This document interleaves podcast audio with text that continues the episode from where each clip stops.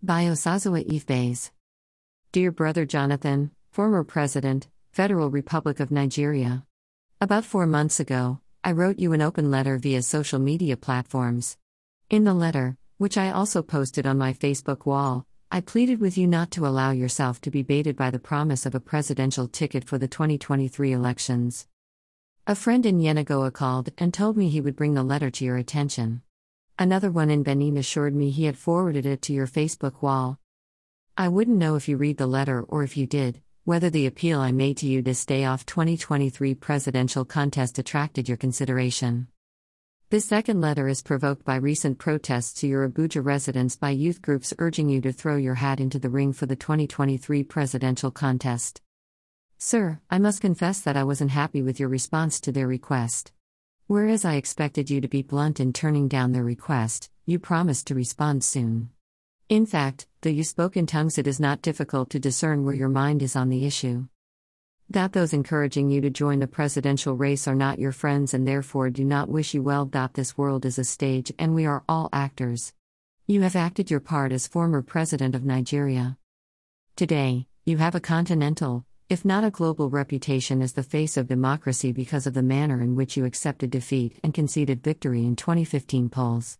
You are not an idle former president. Your democratic conduct has given you the political visa to visit troubled theaters on the continent to broker peace. And anywhere election is holding on the continent, you are made to head teams of international observers. God has done so much for you.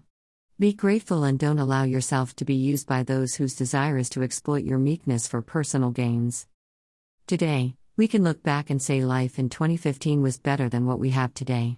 Nigerians now know the difference between the economy under your watch and under Buhari, who promised change and next level.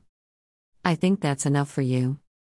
However, if you allow yourself to be dragged into the presidential race, you will be embarking on a journey in which you are likely to end up in a mess. Even if you win the election, Nigeria is so damaged now that fixing it is far out of the reach of your capabilities. If you come a second time, chances are that you will damage whatever modest achievement you recorded in your first coming. I wish I had physical access to you. I really yearn for a one on one with you on this issue so that you may appreciate the depth of my worries. Sir, you are not the answer to our present woes. Those who say you are on a mission to use you. May God open the eyes of your heart so that you can see the intentions of those who want you back. My regards to Madam and children.